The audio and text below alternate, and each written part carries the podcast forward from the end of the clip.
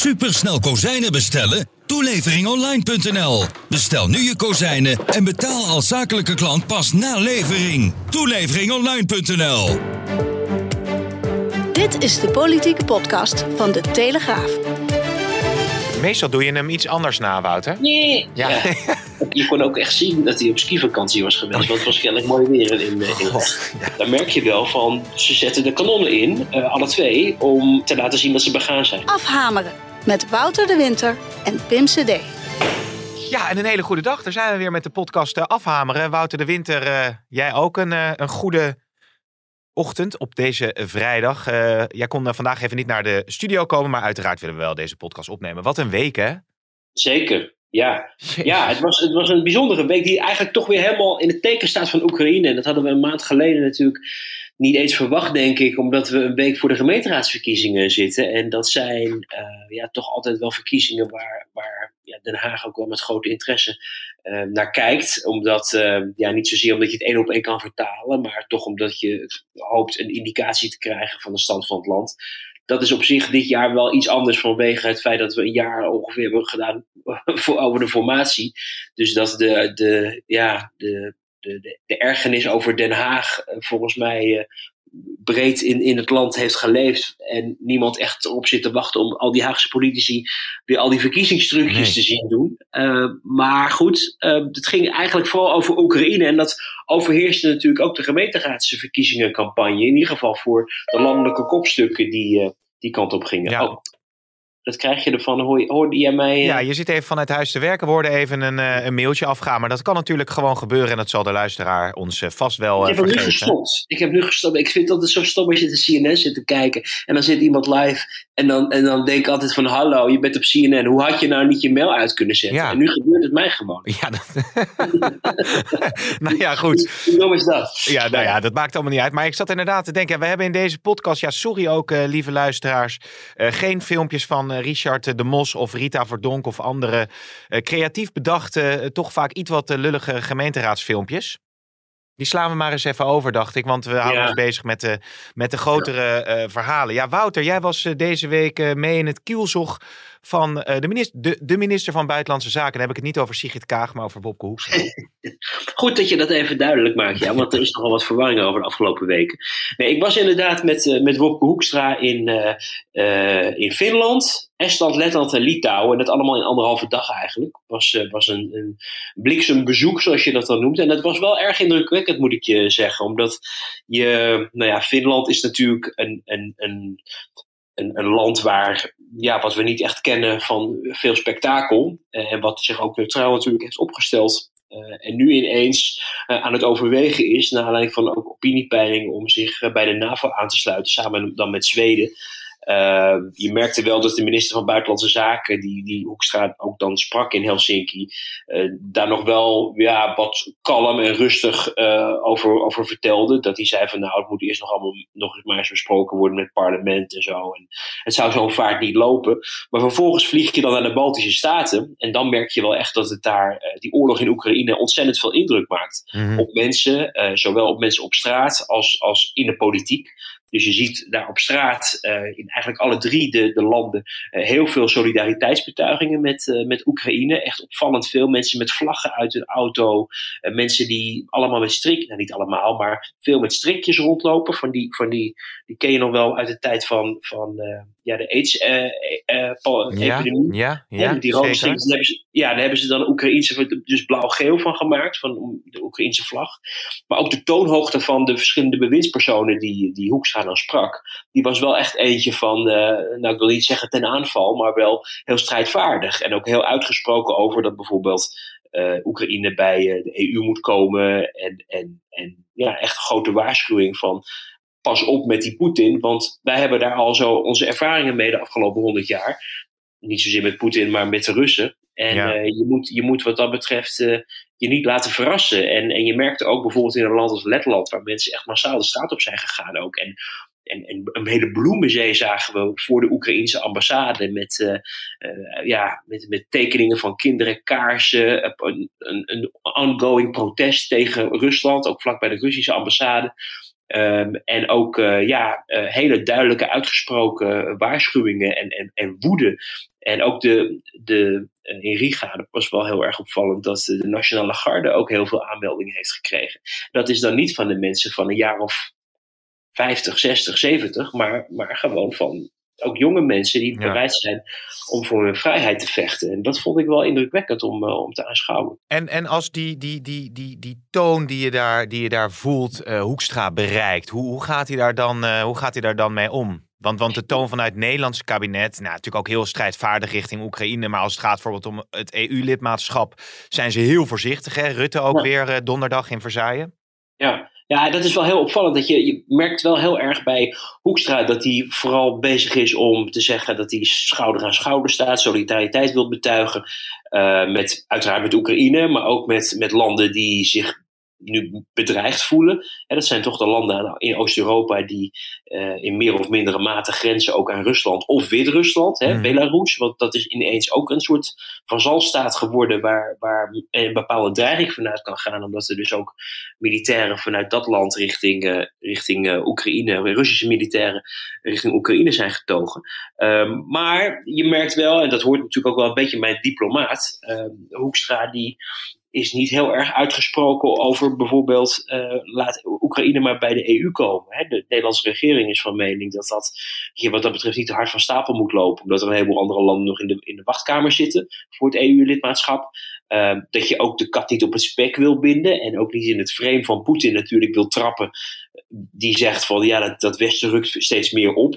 Uh, daar willen ze het eigenlijk gewoon liever helemaal niet over hebben. Maar dat levert dan merkwaardige confrontaties op als je in het Estse uh, ministerie van Buitenlandse Zaken staat waar dat, dat ongeveer is aangekleed met allemaal foto's en, mm -hmm. en ja, gedenkmonumenten, ook, ook standbeelden en dat soort dingen van de tijd dat uh, Estland uh, bij de NAVO kwam, uh, tot de EU toetrad, het, het, de standbeelden van Lenin aan het verwijderen was, die her en der in het land stonden opgestaan, op, opgericht waren. Ehm, dus dat land, dat, dat, ook dat buitenlandse zaken, dat ademde echt van vrijheid, vrijheid, Westen, Westen. Grote foto ook van president Obama die dan ja. daar aankwam. Dus dat, dat is dan wel heel erg opvallend dat je ja, wel heel erg die enorme liefde voor het Westen, die waar in internationale politiek bijvoorbeeld ook werd toegedicht dat Irak daar ook eh, met, met, met, met bloemen enthousiast stond, eh, klaar stond om uh, Amerikanen als bevrijders te ontvangen. Nou, dat viel uiteindelijk wat tegen. Maar in, in zo'n land merk je wel een enorme blik op het Westen en niet op het Oosten. En, en ja, dan komt daar een Westerse leider, iemand die al de founding fathers ook is van, van de EU en, en volgens mij ook van de NAVO. En dan, die, die, houdt dan toch een beetje de boot af. Niet zozeer voor Estland, want die horen natuurlijk gewoon bij.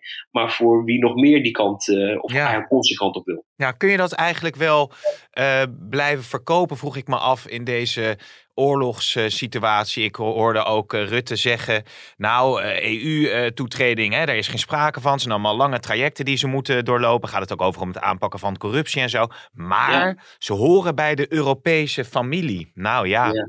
Daar, daar moet je het dan maar mee doen als je uh, onder een uh, bommendeken ligt uh, van Rusland. Nee, zeker. Alleen, ja, het is natuurlijk niet zo dat op het moment dat een land wordt aangevallen, dat het dan betekent dat het EU-lidmaatschap klaar staat. En nee. dat dat ook automatisch betekent dat, dat uh, de hele EU dan ja, de boel gaat lopen verdedigen of zo. Dat, dat, dat klinkt wat hard, maar uh, zo werkt het natuurlijk niet. Uh, zeker als het gaat om Oekraïne, hoorde je al voor die hele aanval de afgelopen jaren ook twijfel over de rechtsstaat in Den Haag. Hè, de rechtsstaat van Oekraïne heb ik het dan over. Ook naar aanleiding van, van de ervaringen die ze ook met MH17 hebben. Er is op een gegeven moment een gevangenenruil geweest, ook met Rusland, over verdachten. Toen is iemand kennelijk ontglipt die die, die nou ja, waarschijnlijk mede verantwoordelijk is geweest voor het neerhalen van MH17. Dus ze hebben daar niet zo'n hoge pet op van die rechtsstaat. En dat is wel, zijn wel de fundamenten natuurlijk van de Europese Unie. En je ziet dat het in een aantal landen die de afgelopen jaren, uh, of de meest recente landen die dan zijn toegetreden tot de EU, dat, nou ja, als het gaat om de rechtsstaat en om, om bijvoorbeeld de manier waarop men in Polen zich gedraagt over de rechtsstaat, of in Hongarije, de manier waarop met, met, met homo's, lesbiennes, transgenders, nou de hele LHBTI-gemeenschap wordt omgegaan, uh, die passen helemaal niet bij de Europese waarden. Dus uh, om nou heel erg hard van stapel te lopen in het kader van, nou ja, dan, die mensen hebben het zo zwaar. Ja, dat is uh, verleidelijk, maar niet iets waar Hmm. men in Den Haag nou heel erg uh, bij voorop loopt. En dan proberen men meer op andere manieren uh, dat land te steunen. En dat Ja. is dan heel vaak inderdaad met de mond beleden. Maar dan gaan intussen wel een heleboel wapens natuurlijk die kant op. Dat is ook zeker waar. hè. En Hoekstra maakte die een kordate indruk? Ja, het, ik, volgens mij, zoals je van een minister van Buitenlandse Zaken mag verwachten, het, het interessante is, de man is, is best wel lang. Uh, dus die loopt daar in, in, eigenlijk toch in alle landen buiten Europa toch heel vaak als, als een letterlijk hele grote meneer rond. Ja. Iedereen moet een beetje omhoog kijken om met hem, met hem te spreken. Maar uh, nee, volgens mij ging dat, ging dat, ja, ging dat prima. Ik, okay. uh, ik heb daar geen gekke dingen zien gebeuren. Oké, okay, oké. Okay. Laten we teruggaan naar Den Haag. Want afgelopen dinsdag was ik, kan ik wel zeggen, enigszins verbijsterd toen het vragenuurtje aanving. want in eerste instantie wilde de Tweede Kamer vragen stellen over de koopkracht die onder druk stond aan de minister-president. Maar als die niet beschikbaar zou zijn aan de, de vicepresident, waaronder dus Kaag van Financiën natuurlijk. Ja, ja zo was er niet. En dat leidde tot nogal wat woede. Ik kon het in eerste instantie niet geloven. Het is werkelijk ongehoord. Het is zo'n ontzettend dédain en minachting voor de volksvertegenwoordiger. Dan steek je gewoon een middelvinger op naar uh, uh, de Kamer, maar zeker ook naar de Nederlandse burgers. Ja, Wouter. Hoe zou, zou die internationale of die grensoverschrijdende zwerfafvalproblematiek in de Maas, zou dat inmiddels een beetje opgelost zijn? ja, ik, ik, ik, mag het hopen van wel. Sowieso een wat wonderlijk uh, werkbezoek. Zeker voor een minister van Financiën die net begint. Uh, lijkt er bijna op dat dat een beetje erbij is gezocht. Omdat er ook tegelijkertijd uh, niet alleen dat werkbezoek uh, die middag was, maar ook aan het begin van de middag een, een toespraak natuurlijk dus hè, van, uh, van ja. Sigrid Kaag over Europa. En daar is in Den Haag, was er achter de schermen al heel veel commotie over. Ten eerste omdat men het wat ongepast vond dat de minister van Financiën een grote Europa-speech zou geven. Er werd over gesproken ook dat zij dat, dat, dat kosten wat kost wilde doen voordat uh, Rutte zijn verhaal over Europa wilde vertellen. Dat gebeurde de volgende dag in uh, een Parijse universiteit. En nou ja, die speech ging ook rond gewoon in het kabinet om, om ja, af te stemmen met, uh, ja, met het kabinet over wat de premier over, daarover zou zeggen. En dat Europa-ding van Sigrid Kaag was dan toch wat meer partijpolitiek gericht, zo leek het. Uh, want zij wilde natuurlijk ook heel graag ja, laten blijken over hoe zij het, laten we dan maar vriendelijk noemen, het financieel-economische beleid beschouwt. Daar had ze natuurlijk heel veel kritiek op in de tijd dat Wopke Hoekstra dat deed. Hè, toen was hij te hoekig en te hard tegen, tegen mm-hmm. Europese landen, was allemaal niet solidair genoeg. Uh, dus dit was het grote moment dat zij dat verhaal zou vertellen. Alleen, ja, dat is natuurlijk totaal uh, stil doodgevallen, dat hele verhaal voor haar. Want de commotie ging alleen nog maar over het feit dat zij niet aanwezig was in dat vragenuurtje. Uh, en ja, daar, daar kwamen eigenlijk een aantal dingen tegelijk bij elkaar. Uh, het feit dat ze afwezig was terwijl ze de minister-president zou moeten vervangen, ja, dat kan je van tevoren ook niet zien aankomen. Uh, maar goed, dat, dat kan inderdaad gebeuren. Alleen, zij heeft zich de afgelopen tijd natuurlijk zo nadrukkelijk in de kijker gespeeld omdat er gemeenteraadsverkiezingen waren en haar partij haar ook heel erg overal weg wil zetten, omdat zij natuurlijk nog steeds een stemmenkanon is. En het, het lastige is dat als je die afspraken maakt met allerlei media, dan uh, gebeurt dat echt weken, soms wel maanden van tevoren. En op het moment dat je dan vervolgens ergens zit in een talkshow en er gebeurt iets wat eigenlijk helemaal niet meer de gemeenteraadpolitiek raakt, maar een ja, grote geopolitieke aangelegenheid zoals nu de oorlog in Oekraïne. En je hebt iemand die ervaren is op het buitenlands terrein. Dan gaat het dus in de eerste instantie over buitenlands beleid, waardoor ja. mensen denk ik terecht opmerken. Ze, is een, een, ze gedraagt zich als een minister van Buitenlandse Zaken. Maar als het dan vervolgens om de financiële gevolgen gaat in Nederland, dan wordt zij daar ook op aangesproken. En dan houdt ze de boot af, want ze is minister van Financiën. En zij moet het hele financiële plaatje uh, uh, ja, uh, bekijken. alleen, zij is natuurlijk niet de minister van Koopkracht. En die blijkt ook te bestaan. Dat is namelijk Karin van Gennep, ja. de minister van Sociale Zaken. Die hebben we eigenlijk tot nu toe eigenlijk helemaal nergens echt gezien. En die ontsprong een beetje de dans. En Kaag kreeg de schuld van alle ellende. Ja. En dat was natuurlijk totaal iets waar uh, D66 niet op had gehoopt. Nee, nee, nee. Ik, ik, ik vond het echt ik vond het een, een, een verbijsterende middag. Want uh, later zei Kaag ook overigens nog... Nou ja, het was bekend hè, in mijn agenda dat ik er niet bij was. En bovendien uh, was in eerste instantie de vraag gericht aan de premier... Maar de premier die had op die dag onder andere een onderhoud met Zelensky. Dus uiteindelijk uh, heeft de premier een gaatje in zijn agenda gevonden om dan naar dat vragenuur te gaan. Dat was dan aan het einde van de middag. En Kaag die, ja, die was afwezig. Ja, die was nog steeds in, in België. Ja, die was met dat zwerfafval bezig. Maar, maar je merkte ook, want toen, toen vroegen we Rutte daarnaar. En die, die, die, die, die was ook in die zin een beetje nou ja, geagiteerd is misschien niet het goede woord, maar die zei van, joh, weet je, ik heb allemaal geen, geen zin in dit uh, gekissenbis. Ik ben bezig met belangrijke zaken. En ja, we vervangen elkaar gewoon uh, als dat nodig is hier in Den Haag. Maar ja. speelt daar achter de schermen wel irritatie? Nou, je, je, kijk, Rutte die heeft voor zichzelf uh, al bedacht dat hij het met, met Kaag moet gaan redden deze kabinetsperiode. Dus Rutte gaat tot, tot echt tot het uiterste om Kaag uit de wind te houden. Dat zag je ook gebeuren. Hè? Hij ging haar ook verdedigen, ongevraagd, waarom ze er niet was en zo. Want hij weet wel dat op het moment dat KG D66 denken, weg ermee met dit kabinet, is het klaar. Dus die, ja, Rutte zal heel ver gaan om haar overeind te houden. En zo is hij. Hij is wat dat betreft ook echt een teamspeler. Overigens gewoon ook op opportunistische redenen, omdat het einde van het kabinet misschien ook wel het einde van de zijn premierschap kan betekenen. Hoewel je dat bij Rutte eigenlijk natuurlijk nooit uh, zeker weet. Nee. Uh, maar hij, weet je, deze, dit is gewoon functionele, de bekende functionele uh, functionaliteit van, van Rutte. Die voor zichzelf heeft uitgemaakt van uh, ik moet nu voor haar gaan staan. En als dat nodig is, dan ga ik voor haar staan. En als het nodig is om voor de minister, een minister van de ChristenUnie te gaan staan, gaat hij voor een minister van de ChristenUnie ja. staan. Dat, dat is hoe hij zijn taak ziet. Ja, achter de schermen is er Um, ja, er zijn eigenlijk twee dingen over te zeggen. Aan de ene kant natuurlijk wel, wel wat ergernis her en der. Maar ook gewoon verbazing over het feit dat Kaag wel heel nadrukkelijk zich op die buitenlandagenda uh, profileert. Hè. Je hoort ook dat er in het kabinet ook echt uh, over, gespro over wordt gesproken dat het niet collegiaal is om zoiets te doen. Mm -hmm. uh, maar wat je ook heel duidelijk hoort is dat men ook twijfelt of Kaag ja, zich wel wel thuis voelt op het financieel terrein. Niet omdat ze het intellectueel niet aan zou kunnen, want dat kan ze prima. Alleen zij schijnt daar niet zoveel mee te hebben. En mensen merken ook ja. niet echt dat ze, dat ze, nou ja, dat ze ook veel moeite doet om zich de materie eigen te maken. Klein voorbeeld, er was een moment dat zij uh, op televisie was, uh, bij Op 1 meen ik. En toen kwam zij eigenlijk ongevraagd terug op het tekentafeltje. Ja, zullen we even naar luisteren? We kijken naar uh, de BTW, een verlaging van de energierekening. Dat alles zijn natuurlijk minder inkomsten voor de staat die veel tegenvallers heeft. Ja. De prioriteit is koopkracht en dempen van de schade voor mensen, zeker die het het meest nodig hebben. Maar om te doen alsof je vandaag of morgen even zegt: Oh, tekentafeltje, morgen opgelost, nee. Wouter, hoe duid jij dit?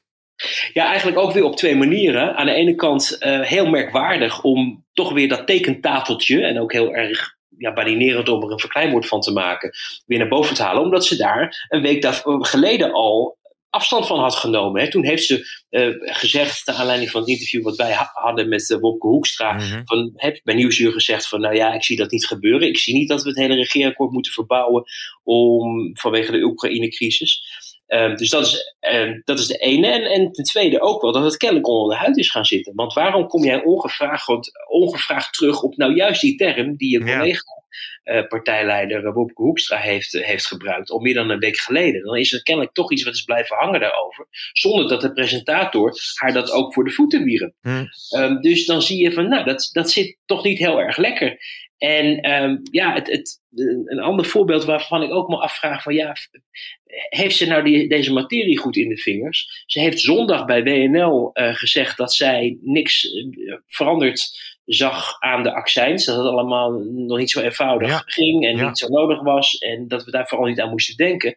En wat zit er op vrijdag in de ministerraad? Een verlaging van de ja. accijns. Dan moet je je voorstellen dat als jij minister bent, dan weet jij over dit soort processen word je eigenlijk dagelijks gekend. Hè? Er gaan allemaal nota's rond op zo'n departement. Het komt allemaal in de tas. Hè? Die grote koffers die ze s'avonds mee naar huis nemen. Waarin alle denkrichtingen en alle opties op tafel liggen. En hele, hele ambtelijke voorbereidingen voor dit soort grote kabinetsbesluiten. Mm. Zoals het, het, verlagen van belasting, het verlagen van heffingen. Al, al breed bekend zijn ook. Ook zeker bij de minister. En dat er dus op, de, op zondag wordt gezegd. Uh, we gaan het niet ja. doen. Op vrijdag gaan ze het invoeren en eigenlijk op dinsdag ja.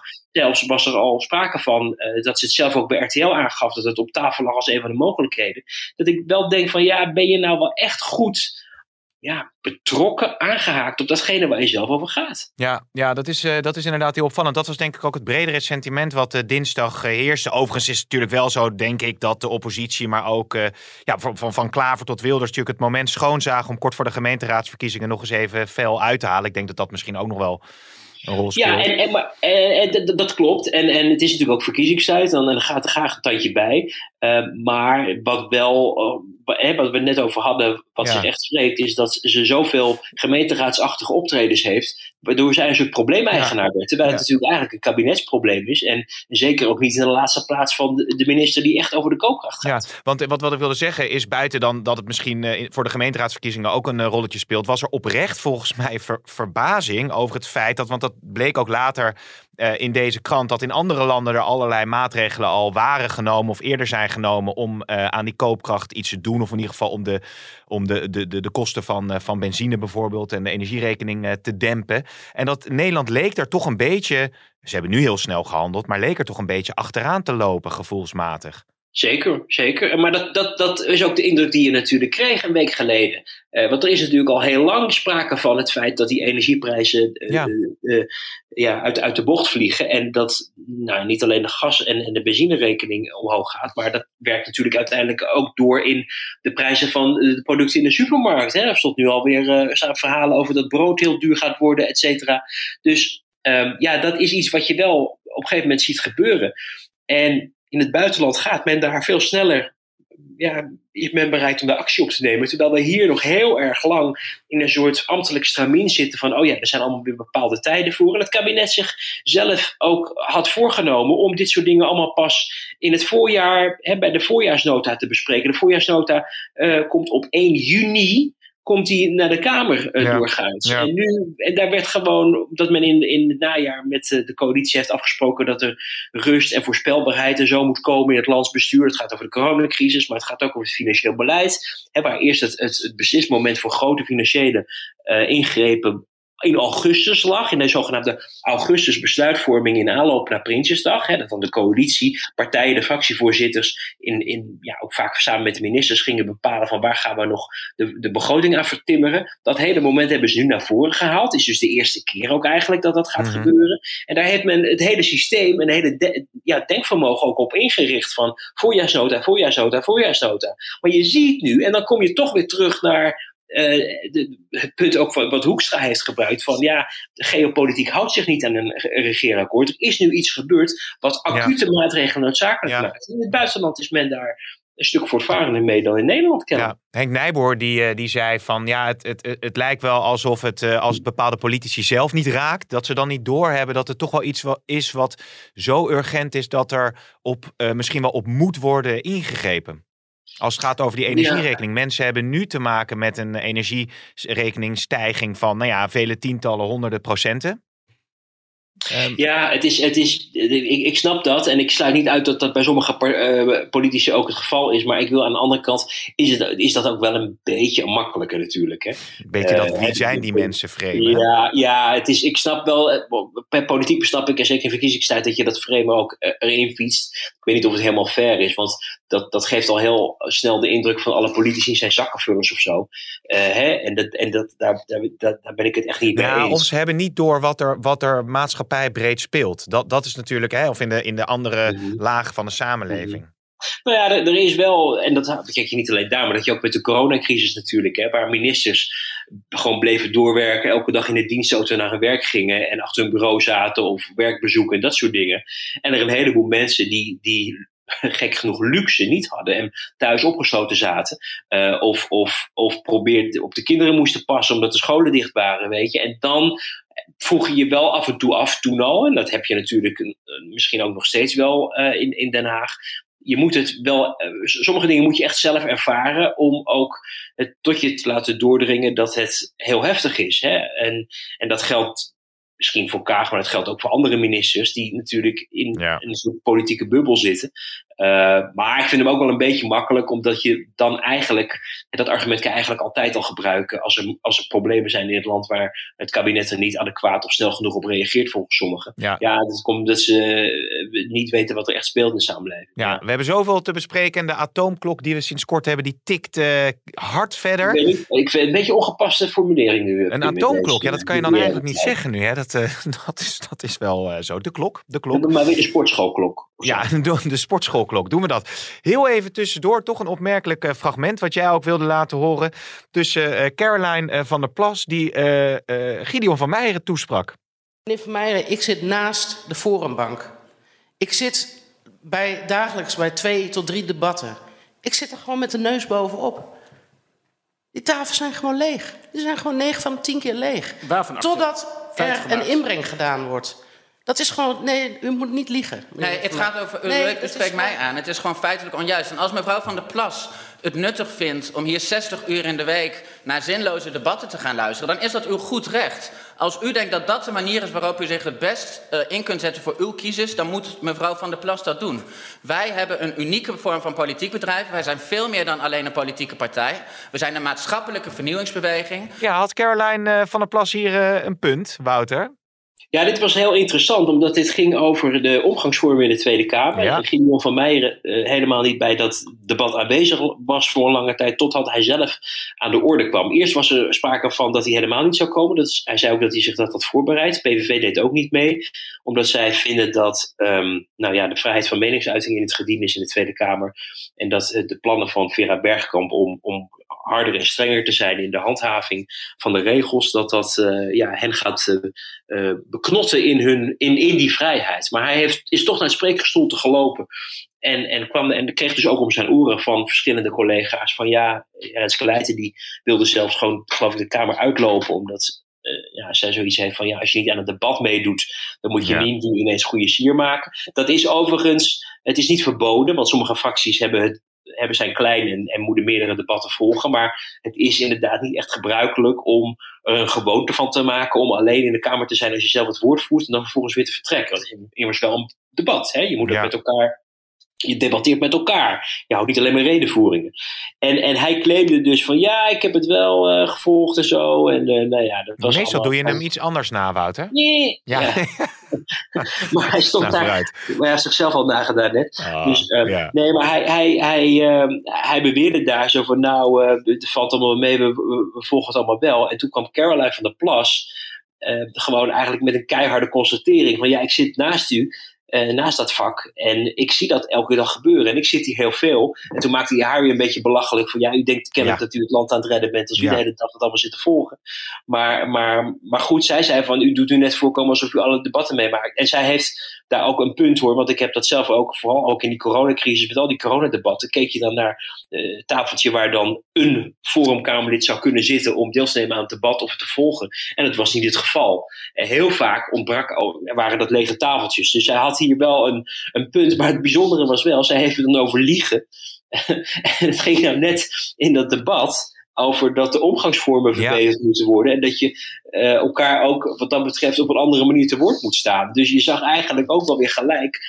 Ja. Kijk, ze had namelijk wel gelijk. Want ik had ook het idee dat daar de waarheid niet verteld werd. Alleen, ja, dit was nou net weer het debat waarin ja. je met elkaar moest proberen om daar uit te komen. Ja, ja ik moet denken aan uh, Van der Plas, die ook, uh, ook zei dinsdag toen Kaag dus, dus afwezig was. Het is gewoon een middelvinger naar de ja. Tweede Kamer en een middelvinger naar de burgers. Dus zelf houdt ze ook wel van redelijk ferme uitspraken. Overigens zei Gideon van Meijeren ter verdediging dat alles toch al vaststaat wat er in de Tweede Kamer wordt uh, besproken. En bovendien, zei hij, zijn we een, een, nieuwe politieke beweging die meer dan andere partijen juist in het land, ook buiten verkiezingstijd, het contact met, met de burger opzoekt. Nou moest ik aan de SP denken, die dat volgens mij ook hartstikke Ja, ja hij, hij kletste er maar wat overheen, maar bedoel, dit, dit, dit, hier had Caroline van der Plas echt wel een punt. Het was sowieso natuurlijk een, een wat wonderlijk debat. Het, het, was een combinatie van, van dit soort dingen, maar het ging ook bijvoorbeeld over: kunnen we de wetgevingsoverleggen niet voortaan op woensdag plannen in plaats van uh, gedurende de hele week?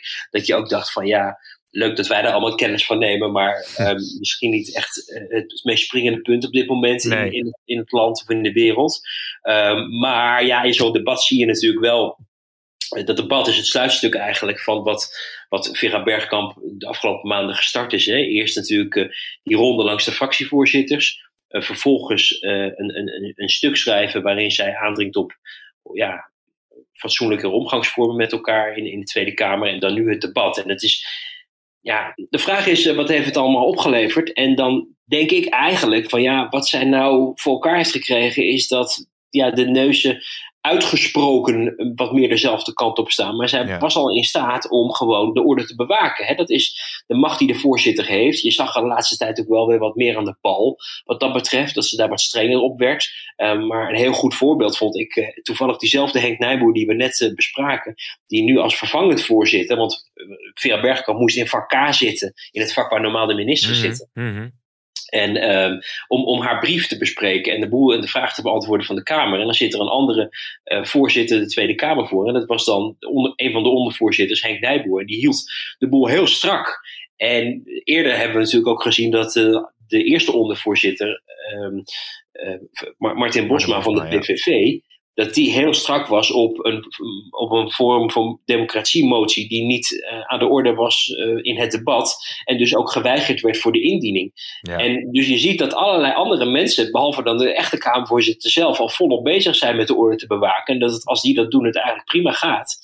Maar ja. dat nu, nu um, um, ja, ineens uh, gedaan wordt alsof er iets is bereikt of zo. Terwijl de voorzitter heeft al macht om in te grijpen. Ja. En Ja. volgens mij ja. had ze dat ook gewoon veel eerder moeten doen. Dus dit was eigenlijk meer vooral om haar meer gezag te, te geven. Heeft ze zelf wel ja, dat, dat initiatief in gang gezet. En dat heeft ook wel, uh, uh, nou ja, nu wel tot resultaat geleverd. Ik denk dat haar positie nu wel sterker is geworden. Dus het is geen doelloze missie gebleken. Alleen de vraag is, ja, als je dit van het begin af aan had gedaan, dan hadden we dit, dit hele circus Ja. misschien ook een beetje bespaard kunnen. Nee, dat is, dat is dan ook alweer zo. Wouter de Koning.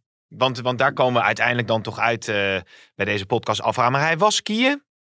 Maar, en daar werd Ja. ook wel een beetje zo her en der gezegd. Nou, misschien heb ik het zelf ook wel gezegd. Van, Ja, we hebben het vorige week besproken. Ja, daarom. Ja. Ja, en, en het gekke is, ik, ik werd daar de volgende dag, was er ook weer een, een, een nou, ik noem het maar even een oranje klant die mij, eh, die mij benaderde.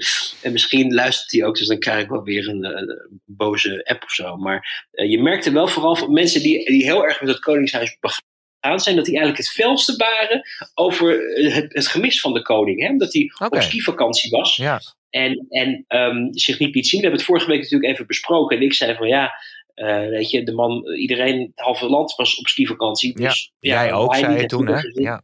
Ja, maar er zijn mensen die daar aanstoot aan nemen. Die zeggen, had terug moeten komen. Ik sprak ook een prominent Kamerlid daarover afgelopen week. En die zei van ja, eh, ik vond eigenlijk wel dat hij terug had moeten komen. Want hij heeft ook het staatsbezoek aan Griekenland afgezegd. Ja. Dus, dus als, jij, als jij zegt er gebeuren zulke erge dingen in de wereld dat ik niet op staatsbezoek kan, dan zou je misschien ook kunnen terugkomen van vakantie om naar de Nederlandse militairen te gaan. In de vreemde, of als ze bijvoorbeeld met, eh, met het eh, met fregat van de zeven provincie het land verlaten om die NAVO, eh, aan de NAVO en de Europese Quick Reaction Forces te helpen. Ehm, dus, dat, dus je merkt dat dat wel wat gevoeliger lag. En het was ook wel een beetje een contrast, moet ik je zeggen, toen ik hem dus donderdag eh, in Harskamp zag. Een legerbasis waar dus de Oekraïnse vluchtelingen worden opgevangen. En hij wel ook, je kon ook echt zien dat hij op skivakantie was geweest. Want het was kennelijk mooi weer in, in, ja. Oh, En dan komt hij daar en dan denk je, oh ja, hij was op vakantie. Maar je merkt wel dat ze bezig zijn nu met een, met een, eh, ja, met een, met een inhaalronde. Want Ja. dinsdag werden er natuurlijk al mensen van de Oekraïnse gemeenschap in Nederland ontvangen op het paleis. Met koning en koningin. En nu ging koning en koningin ja. naar, eh, naar, dat, naar dat legerkamp. Dus daar merk je wel van, ze zetten de kanonnen in, eh, alle twee, om te laten zien dat ze begaan zijn. Ja, ja, ja. maar hoe, hoe was dat verder, dat eh, bezoek? Ja, ik las je reportage daar, eh, daarover inderdaad. Eh, hij was geloof ik de koning heel enthousiast, omdat, wel, welke baan had ook alweer een Oekraïner? Die zei van, nou, die hebben we hartstikke hard nodig. Ja, dat was wel, wel wonderlijk. Hij zat heel erg op het spoor van: ehm, ik vind het heel erg en u bent welkom. Maar tegelijkertijd, ik hoop ook voor u dat u heel snel weer terugkomt. En Ja. dat was wel een beetje een mismatch, omdat je merkte dat de mensen die, die, die, hij te woord, die hem te woord stonden, nou in, aan veel dingen dachten, maar niet aan, kun ik alsjeblieft weer terug naar mijn verwoeste land. Want als je die beelden ook ziet, en hij kreeg van een, een van hen ook een, een, filmpje te zien over hoe zijn eigen huis of onderkomen verwoest was. Daar valt helemaal niet naar terug te keren. Dat is gewoon kapot, dat is weg, dat is verwoest. Dus die mensen zijn voor oorlog op de vlucht. Uh, en die denken nu eerder aan we moeten helemaal opnieuw beginnen. Dat ze denken, we gaan over een maandje of haast over een half jaar of zo, gaan ze over een half jaar weer terug. Want, want ja, dan gaan we ervan uit dat het conflict al beslecht is. En op welke manier is het dan beslecht? Op dit moment hebben we niet het idee dat, dat, dat Poetin denkt, ja, zegt van nou, het beviel me toch niet zo goed, dus ik ga weer terug met mijn troepen naar Moskou. Dus ja, als het eindigt, op ja, welke manier dan ook, je komt eigenlijk dan terug in een land dat, dat op belangrijke elementen ja, verwoest is. Ja. Dus dat was een beetje een mismatch, maar vervolgens gedurende datzelfde, ja, die, die, diezelfde, datzelfde bezoek zei hij wel heel erg van ja, we moeten proberen dat mensen zo snel mogelijk ook aan het werk kunnen. Want we hebben een tekort aan personeel op alle fronten. Hij ontmoette een installateur en, en zei gelijk van nou, dan uh, kun je morgen al beginnen hier. Dus dat gaf ook alweer een beetje een signaal van ja, die mensen moeten hier in ieder geval tijdelijk blijven. Maar ja, als je die mensen zelf aanhoorde, dacht je van die hebben misschien wel bedacht dat ze hier de rest van hun leven moeten blijven. zeker de oudere generatie. Overigens zag ik ook de kop uh, bij ons uh, op de site uh, Willem-Alexander belooft met Levchenko naar Oekraïne te gaan. Toen dacht ik ook van ja, leuk, maar, maar voorlopig even niet. Weet je wel, want ja, wat is dat? Ja, dat is een, een, een mooie belofte misschien. Maar ja, je weet ook nooit hoe dat land zich natuurlijk ontwikkelt te komen. Daarom, als het straks Russisch is, ja, maar wat heeft hij dan te zoeken? Dan gaan ze juist helemaal niet die kant op. Dus eh, misschien ook wel, uh, weet je, als je in, in leg aan het skiën bent, je niet helemaal nog doordrongen bent uh, van nou, hoe heftig het is of hoe heftig het ervaren wordt in Nederland of in Oekraïne.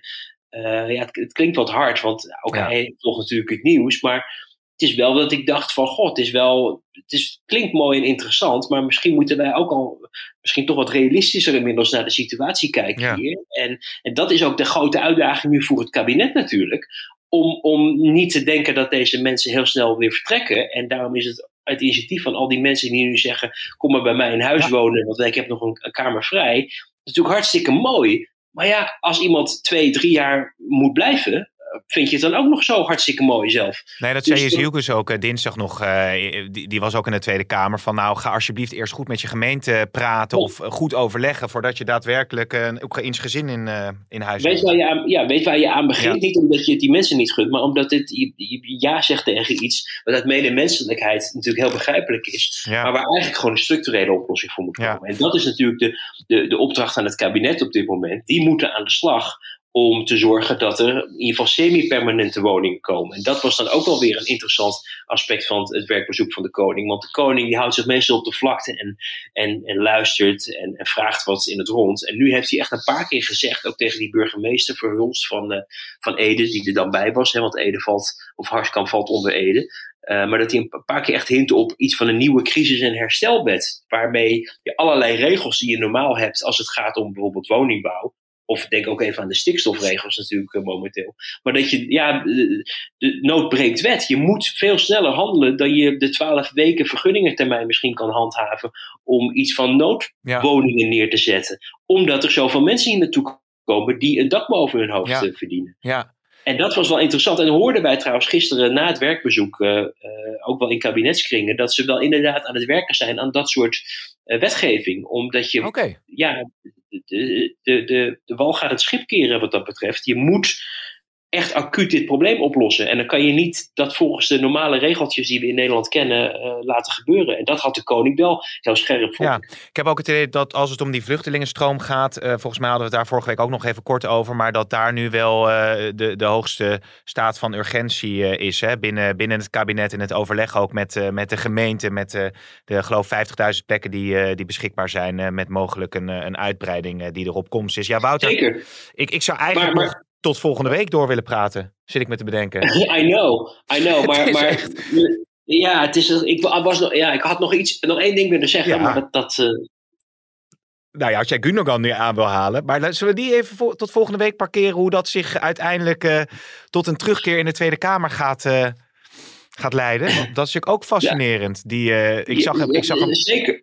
Ik zag een foto. Nou ja, wat ik eh, ja, vertel. Wat ik, wat, ik- wat ik nog wilde zeggen, Pim, was wat ook wel erg interessant is om je te realiseren dat Nederland natuurlijk een heel groot probleem heeft al met woningbouw. En ook een heel groot probleem heeft met asielzoekers die hier naartoe komen, waarvan velen ook niet recht hebben om hier te blijven, maar niet weggaan. Ja. Eh, en dat dat ook nog eens bovenop de, de druk komt, ook op, op, op COA, maar ook op het kabinet, om onderdak te vinden voor de Oekraïners. Dus dat wordt, dit wordt nog echt een heel groot, misschien wel, misschien wel het grootste probleem van deze kabinetsperiode, als je het met de huidige actualiteiten beschouwt. Dus Ja. daar is het laatste woord nog niet over gezegd. Nee, want ik las ook als het gaat over het aantal nieuwe woningen wat ze per jaar willen realiseren. Dat ze geloof ik pas 2025 aan die 100.000 per jaar gaan eh, toekomen. En dat dat eh, opgebouwd gaat worden. 25. Ja. Dat gaat nog allemaal heel erg lang duren. En dat zijn gewoon de normale paden. En, en dan heb je nu te maken met een enorme noodsituatie.